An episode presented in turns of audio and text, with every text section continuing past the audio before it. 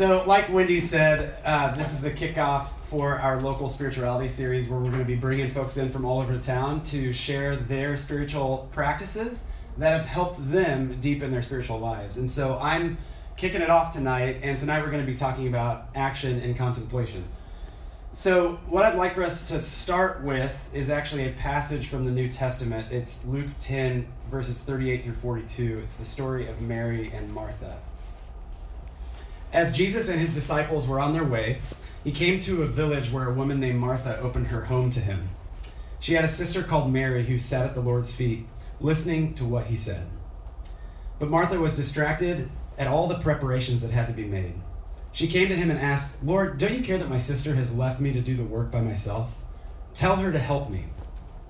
Martha, Martha, the Lord answered, you are worried and upset about many things, but few things are needed, or indeed only one.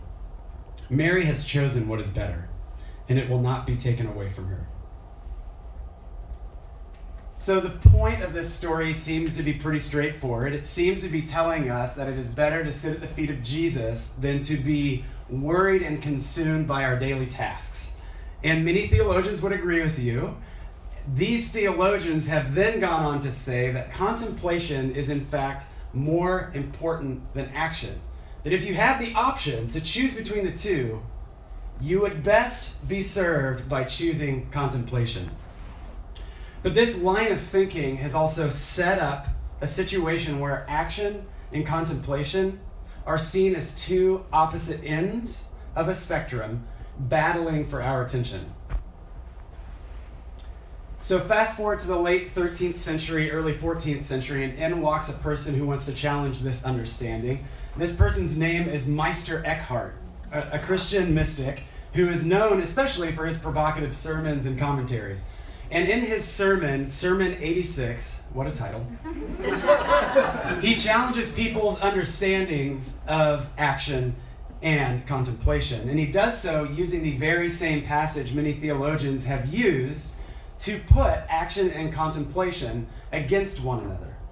So let's now look at Meister Eckhart's interpretation of this exact same passage. This was the case with Martha. When she says, Lord, tell her to help me, it was as though she were saying, My sister thinks she can do what she pleases while she sits by you filled with consolation. Let her find out whether this is true, and tell her to get up and leave you. Therefore, Martha said, Lord, tell her to get up, because she feared that she would remain stuck in this pleasant feeling and would progress no further. Why did he name Martha twice? He wanted to indicate that Martha possessed completely everything of temporal and eternal value that a creature should have. When he said Martha the first time, he indicated her perfection in temporal works. With his second calling out, Martha, he affirmed that she lacked nothing of all that is necessary for eternal happiness. Hence, he said, You are careful, by which he meant, You stand in the midst of things, but they do not reside in you. And those are careful who go about unimpeded in all their daily pursuits. Those people are unimpeded who perform all their works properly according to the image of eternal light. And such people stand in the midst of things, but not in things. They stand very near, and yet do not have less of it than if they stood up above at the rim of eternity. Martha stood in lordly, well founded virtue, with a free spirit unimpeded by anything. Hence, she wished for her sister to be put in this same state because she saw she was not standing firmly. It was a splendid ground out of which she wished that Mary might be established in all that is necessary for eternal happiness. Martha was afraid her sister would remain clinging to consolation and sweetness, and she wished her to become as she herself was. This is why Christ said, She has chosen the best part, as if to say, Cheer up, Martha. This will leave her. The most sublime thing that can happen to a creature shall happen to her. She shall become as happy as you. What? what did Meister Eckhart just say? Um, so it's clear that his interpretation of this whole thing got increasingly far fetched as he went on down the line. But I, I think Meister Eckhart has hit on a nugget of truth uh, he's holding up Martha as one who has successfully integrated both action and reflection, action and contemplation. She is able to go about doing her daily tasks in a deep state of contemplation. She's able to be in the midst of things while not being in things. She's able to navigate the chaos around her while maintaining a deep and still center. And really, I mean, Martha just wanted Mary to experience the same thing that she was, so that's obviously why she told Jesus to tell Mary to get up off her butt and help her with the chores, right? so, yeah, that, that's where he loses me a little bit. But, but I think, but I think what I love about it is he, he talks about Mary in a way that just says, hey, look, Mary needs silence in order to really uh, uh, get in touch and develop that inner life. She, she still has further work to do. And in order to be unimpeded by anything, to be able to remain in a contemplative space while going about doing active things, right? I also really love this sermon by Meister Eckhart because in it he offers us a corrective. He sees the need for humanity to integrate both action and contemplation, to stop viewing action and contemplation as two ends of a spectrum, but as two halves of an integrated whole. Action and contemplation aren't at war with one another, they're actually one and the same. In the book, Inviting the Mystic, Supporting the Prophet, says that real prayer leads to involvement, real involvement leads to prayer. Deeper spirituality impels to action. Action impels to deeper spirituality. And the circle continues and deepens. The mystic becomes prophet. The prophet becomes mystic. Action and contemplation are two halves of an integrated whole. The mystic and the prophet are one and the same. And by integrating action and contemplation, we find that our spirituality deepens significantly. The other thing I love about this reframing is it actually opens up the possibility for there to be multiple paths into the integrated life. You could be someone who's initially drawn into the work of justice, but then by waking up to the contemplative, you'll find that your activism suddenly becomes more grounded and sustainable. Likewise, if you're someone who's drawn to contemplation and would maybe even consider yourself a mystic, when you wake up to the prophet within you, you will find yourself engaging in very radical action. The prophet becomes mystic, the mystic becomes prophet. And the important thing for us to hear is that our work is to see both the prophet and the mystic action and contemplation as an integrated whole. And that anything less is actually very dangerous. James Noel, a black pastor and theologian, he offers a word of caution that I think speaks to why separating action and contemplation is so dangerous. Any spirituality which does not engage in justice is unbiblical and only reinforces the political and psychic structures of oppression. Yeah. What he's saying is that we can't remain stuck at Jesus' feet. We have to progress further. We are called to progress further. We are called to venture out into the world and to engage in the work of justice while carrying with us a con- contemplative center. Now, does this mean that it's bad if we have times where we are silent and alone and sitting at Jesus' feet? No, not at all. Am I saying that it's wrong for folks to go out and, and be an activist and maybe in that moment you're not really connected to your center? No, absolutely not. But what I am saying is that if you are an activist and you don't develop your inner life, you are going to burn out and you are going to become so bitter. And if you are a contemplative who never engages with justice, just know that what you are doing by not engaging with justice, you are saying it is okay for systems of oppression to continue. So, how does this work? How can we practice both action and contemplation? I don't know. I, so I, I, really have no idea. Uh, the only way, the only way I know to talk about it is just by sharing stories of people who have done it. so, so what we're going to do is we're going to break this next part into two sections, and first we're going to start by looking at folks who fostered a deep inner life that then led to radical action. So, Barbara Holmes, who wrote an unbelievable book called Joy Unspeakable, has this to say about the inner life of black folks engaged in the civil rights movement. You cannot face German shepherds and fire hoses with your own resources. There must be God and stillness at the very center of your being. Otherwise, you will spiral into the violence that threatens you. What saves you is the blessed merger of intuitive knowing with rationality, pain, and resolve. An example that she gives of this very thing is how black students would sing the song Jesus Loves Me while being escorted by the National Guard into schools as they were being integrated. Her example of the use of song highlights actually one of many contemplative tools centering practices that can help us remain centered while engaged in radical action. Other practices could include things like uh, liturgy, prayer, rituals, stories that instill hope. All of these things work, and there are many, many more practices. There is a Catholic priest named Archbishop Oscar Romero who did a lot of work organizing the poor in El Salvador. And in the 80s, uh, what was happening is many of the poor folks were really unable to, to get their needs met. Like there was such injustice happening there that many of the priests and other organizers were actually bringing together the poor, uh, gathering the poor together so they could then demand that the system change and meet their needs. They were standing up against oppression. And El Salvador responded by releasing the army to put out this movement with violence. Mm. And in this particular scene that I'm going to paint, there is a group of soldiers who took over a Catholic church.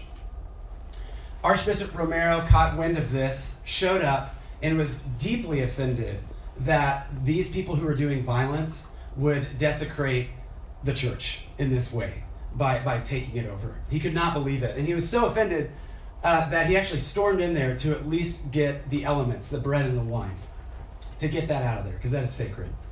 So after he did this, there's a bunch of poor folks gathered around being like, hey, what are we going to do? And Archbishop Romero decides to do the thing that he's practiced so many times, and he's like, let's just have a mass and let's have communion. Mm-hmm. And then what they did was they processed into that church, and all the soldiers left. That's the power of liturgy when it's moved into the public sphere. Mm-hmm.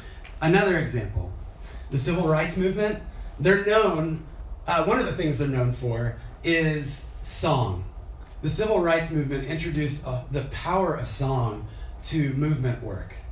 And what was so powerful about it is they actually took a bunch of black spirituals out into the streets. We sang one of them tonight. I'm going to do what the Spirit say do. But it didn't stop there, did it? I'm going to pray when the Spirit say pray. And you know, I'm actually going to march when the Spirit say march. I'm going to go to jail if the Spirit says jail. So you see how, how the song actually does a couple things. One, it connects people who identify as Christian to their own faith tradition. It goes deep in there. But then it doesn't stop there, it connects their faith to the justice work that is at hand. And that is a powerful move to make one last story of the power of song. So, I lived at Cherith Brook Catholic Worker House um, for five years, and uh, we were you know an intentional Christian community living in the historic Northeast. We'd offer showers, uh, offer showers to folks who were sleeping on the streets. Occasionally, asked them to move in with us. Uh, we grew food. Uh, we had chickens. We had bees. We shared income, cars, and we did a whole mess of peacemaking work. One of the things that we did in regards to peacemaking is we would, on Wednesdays, go out into the streets. Uh, so we would meet our friends on their turf instead of making them come to ours. And we would just go out and see how they're doing. And then if there was an instance of violence or the potential of violence, we would intervene if it made sense. Uh, we'd want to resolve and actually transform that conflict into something, uh, something beautiful. On one particular Wednesday, we went to a place on Independence Avenue called Red Mile. And on, on this particular Wednesday, there was a gentleman who I did not know who came up and talked to me who was very agitated. And as we kept talking, he got increasingly agitated to the point where he pulled a knife out on me. That scared me. And, um, but thankfully, in that moment, he said, Watch this. And he threw the knife behind him across the street. And so I immediately thanked him for being nonviolent. I don't know how or why that happened, but I'm thankful for it. Glad I didn't get stabbed. I'm going to be real honest. But immediately after that moment, like, it freaked me out. I did not want to go out on another peacemaking walk, and there's no way in the world I wanted to be on the Red Mile. Mm. It really messed me up. At the same time, I, I just discovered this thing called Taizé services, where you would gather together for silence and contemplation, and you would sing these short songs that are maybe four lines, and you say them over and over and over again, so they in themselves become kind of a prayer. So, even though I was freaked out and I dreaded every Wednesday when it came, I still said yes, and I still went on these peacemaking walks. And as we, we would go out on the walks, I found myself humming something in my head, and I wasn't really paying attention to it. And then one day I started to listen in, and I'm like, wait, what, what am I singing? And I realized that I was singing a Taizé song to myself, and the lyrics were this In the Lord I'll be ever thankful, in the Lord I will rejoice. Look to God, do not be afraid. Lift up your voices, the Lord is near. Lift up your voices, the Lord is near. I had no idea why I was singing that, but I kept doing it. And I kept doing it. Every week I find myself humming that same song. And after about a month and a half, all of a sudden I noticed that the I no longer dreaded going out for our Wednesday walks. And then all of a sudden I noticed that I had no fear going to the red mile. This is the power of contemplative practices when put into action. And we need these resources, both religious and non religious folks alike. We need them. We need to tap into whatever kind of practices we have that center us, that still us. We need these acts of contemplation in order to face the injustices that oppress so many. So, what I want us to do now is to get into groups of two or three, no more than three, preferably two. And what I want you to do is just think of different contemplative practices that have helped to center you, that have helped you to persevere, especially in the midst of chaos and tension.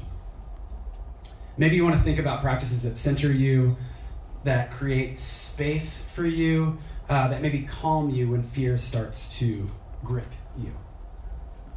So, why don't we take maybe about five minutes, get into groups of two or three, discuss it, and then I want to hear everything you got to say. Cool? Do it. Okay, so talk to me. What what did you discuss in your groups?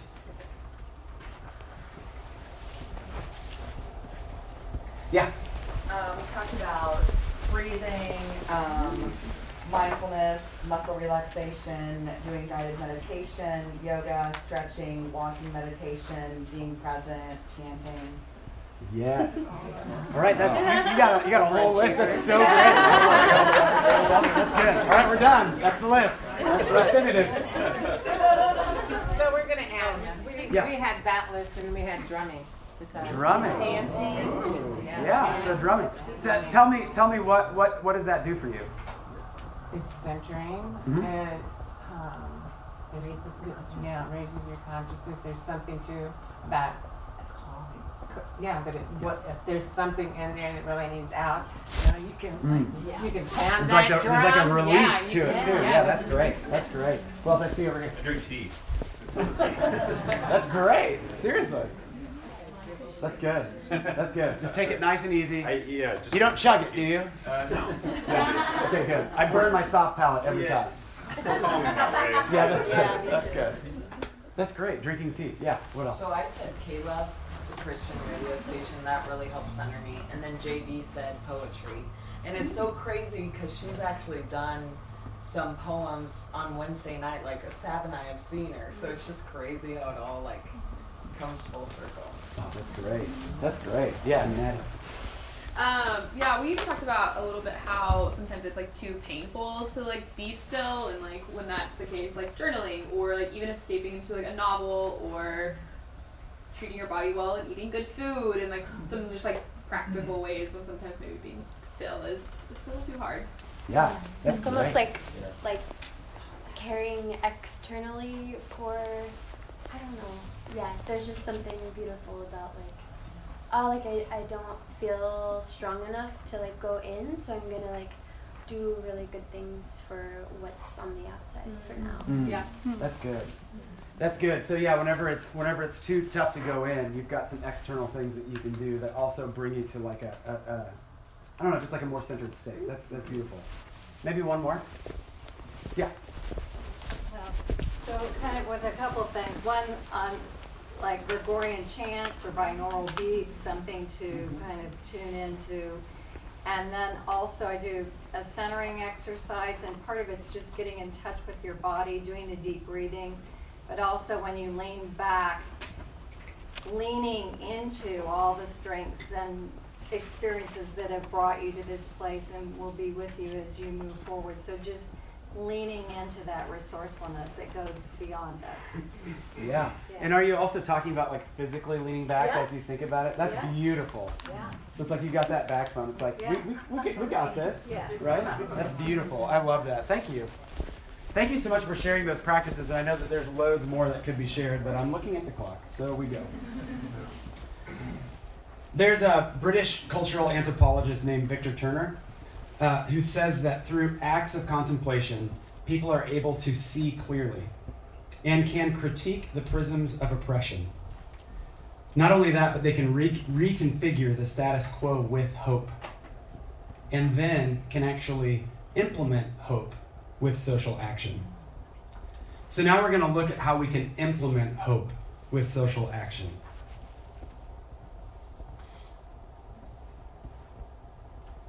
We're going to see how we can actually co create the beloved community and see how that can actually draw us deep into the contemplative life.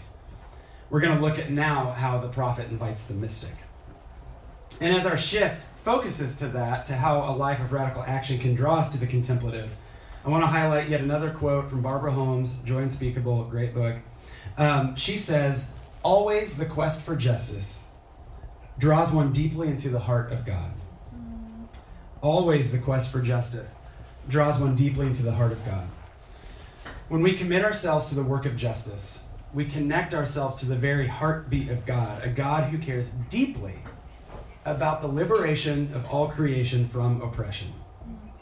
And this connection can be an unbelievably powerful animating force that can actually give folks the courage to stand up and face injustices head on over and over and over. This deep connection, though, is something that needs to be tended to. Thomas Merton, a Trappist monk living in Kentucky, he saw all the social change that was happening in the 50s and 60s. So he decided to correspond with and invite a whole mess of activists to his monastery in Kentucky. And he did this so that they collectively could foster this inner connection so that none of the activists would burn out, which Martin Luther King called the ultimate act of surrender. Thomas Merton saw the heart of God in these activists. and Thomas wanted to make sure that they were developing their own contemplation practices. Thomas Merton, from the monastery, drew prophets to the mystic. And those activists drew Thomas Merton, the mystic, to the prophet. I have one last example of someone who I think ended up finding a deep rest while in the midst of radical action, and her name is Fannie Lou Hamer. She was a major force in the civil rights movement. Uh, there's a quote that many many know from her. It's "I'm sick and tired of being sick and tired." And despite her being sick and tired of federal, state, uh, local, and cultural forces that deemed her to be a non-person, she found focus, restoration, and rest in the civil rights movement. This actually led some of her friends to believe that the civil rights movement is the reason she lived to be 59 years old, despite some serious health issues that she was dealing with throughout her life. The movement that affirmed her humanity and the humanity of all black people served as a place of rest and contemplation for her. This is what Barbara Holmes has to say about Fannie Lou Hamer. According to her friend Virginia Gray Adams, her back hurt and her spirit waged war without proper food or medicine. So when the movement came, there was rest. Not the rest that pervades the lives of most contemplatives, but rest nonetheless. Rest as you tell Congress to let your people go. Rest as you testify and lead a delegation off the floor of the Democratic Convention. Rest comes as rest comes, sometimes in the great beds of the wealthy, and sometimes just a step away from hard labor. When it comes, it is a balm to the spirit and solace to the soul. This is a rest that wafts from a wellspring of intentional justice seeking as spiritual practice. The practices allow one to live in and out of the body and to inhabit hope as an ethereal but more permanent enfleshment. Hmm.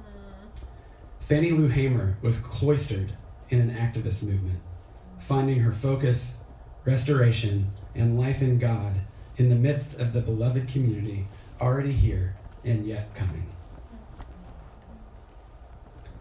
Fannie was an example of Martha. Meister Eckhart's Martha. Fannie Lou Hamer was one who found rest in the midst of chaos and death threats and health issues. And I think we are called to do likewise. To close tonight, what I'd like for us to do is engage in a meditative exercise. So, what I am going to invite you all to do is to get yourselves in a comfortable posture, plant your feet firmly on the ground. Make sure that your posture is comfortable yet attentive. And I invite you just to close your eyes and begin to take some deep breaths.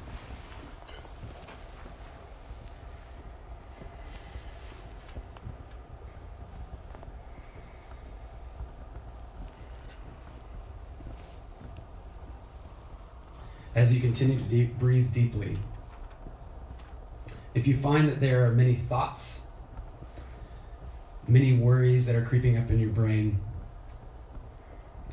I invite you just to acknowledge them and let them fall like a snow globe as it settles.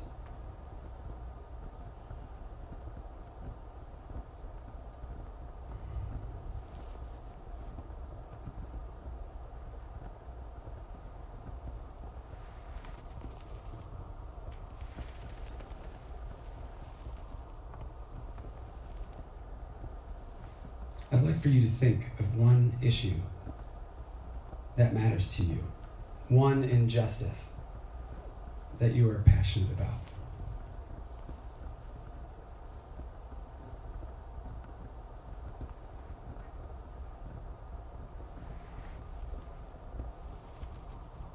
Once that injustice comes to mind, take time to notice why it is that you care about that injustice.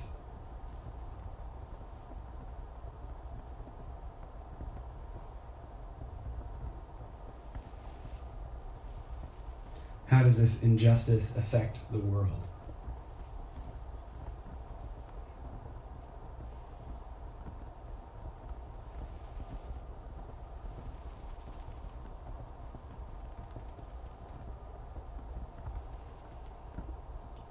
How does this injustice affect your community?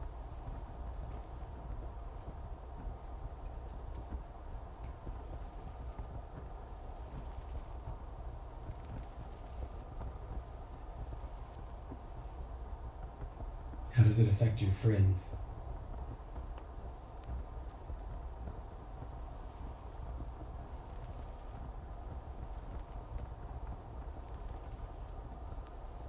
Your family.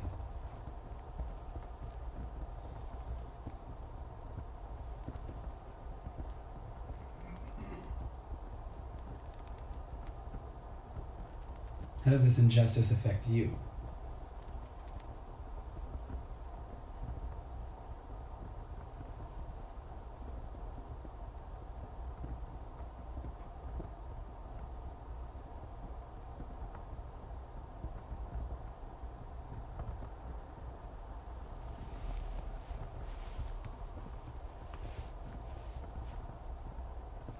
Now I'd like for you to, imagine yourself becoming active in dismantling the injustice that you care about.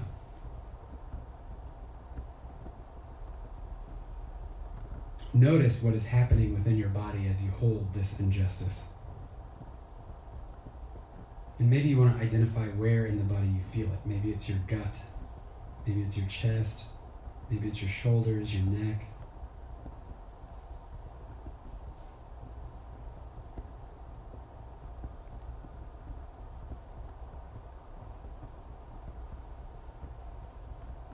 I want you to imagine how this feeling may prompt your body to move.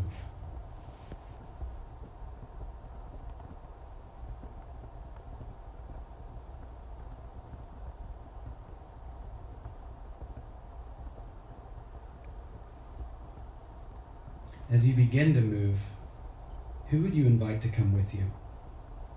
Who are you inviting into the work?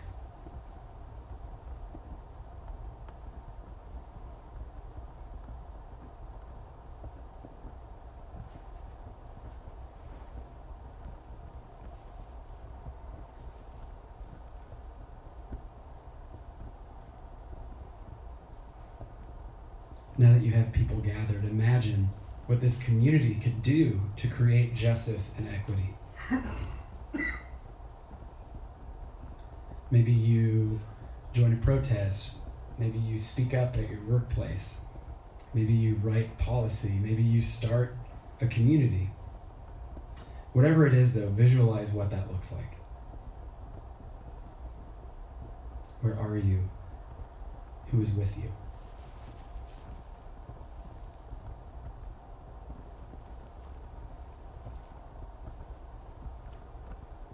And how does it feel to be in the middle of an active social movement?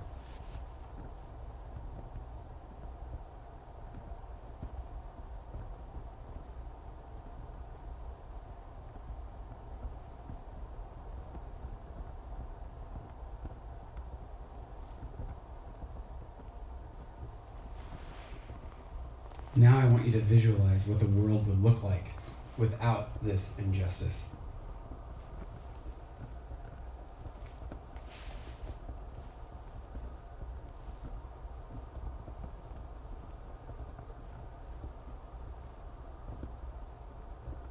Does your community look like in this new reality?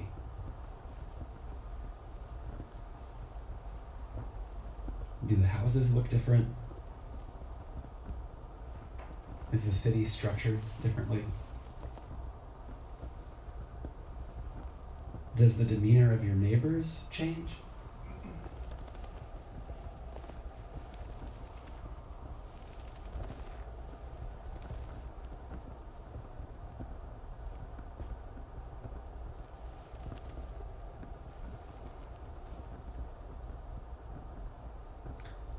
And how does this new reality make you feel?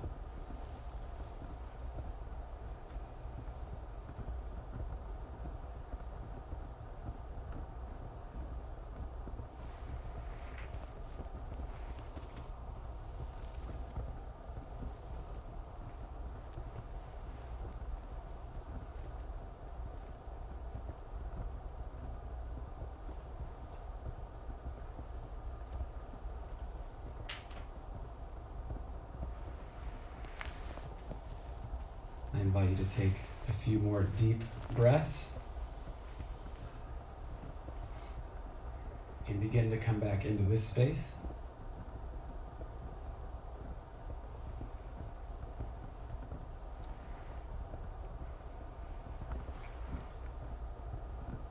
And you can open your eyes.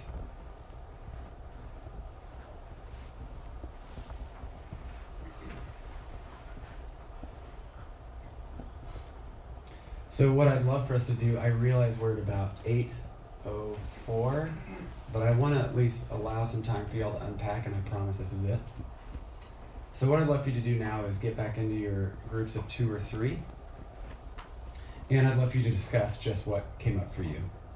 Uh, you could you could discuss maybe the injustice that you picked, how it affected you or your community. You could discuss how getting involved made you feel, or maybe you just want to share your vision of a just and equitable society. Whatever it is, that's great. Um, but get into your pairs and threes and discuss, and then we'll close.